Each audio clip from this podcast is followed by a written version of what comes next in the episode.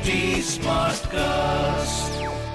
You are listening to a Mint production brought to you by HT Smartcast.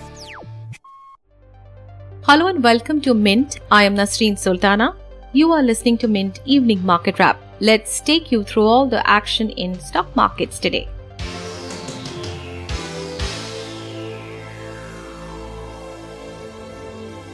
Indian markets jumped sharply on Thursday after a three day fall following a bounce in the global equities and return of risk appetite. Markets made the biggest single day gains in two months, shrugging off concerns of COVID spread. The BSE Sensex ended at 52,837 adding 639 points or 1.2%. The Nifty ended at 15,824, gaining 192 points or 1.2%. Almost all sectors ended in the green today except FMCG. Tech Mahindra, Bajaj Finance, Bharti Airtel, Bajaj Finserv and Tata Steel were top gainers in the Sensex. Among losers were HUL, Asian Paints, Bajaj Auto and M&M. Bajaj Auto posted a consolidated net profit of rupees 1170 crore for the first quarter ended 30th June as robust exports helped tide over the drop in domestic demand due to the second wave of COVID-19. The total revenue from operations during the first quarter rose to rupees 7386 crore.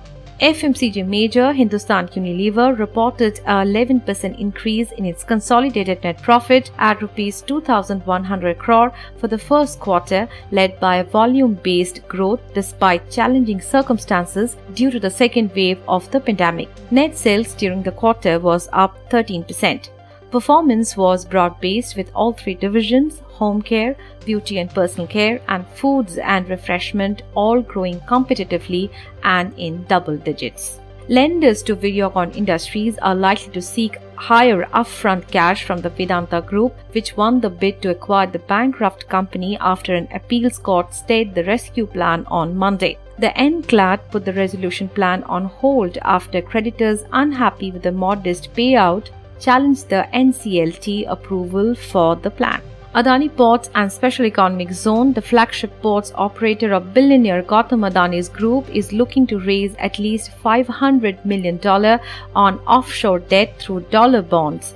The latest dollar bond issuance by Adani Ports follows a $500 million issuance in January and will be used for both refinancing existing debt and as well as for capex. Moving on to global markets, shares in Asia Pacific were higher on Thursday with markets in Japan closed for a holiday. Hong Kong's Hang Seng Index was among the biggest gainers regionally, rising 1.8%. South Korea's Kospi gained 1%. In other asset class news, oil prices were higher in the afternoon of Asian trading hours on Thursday with international benchmark Brent crude futures rising 0.1% to $72.32 per barrel.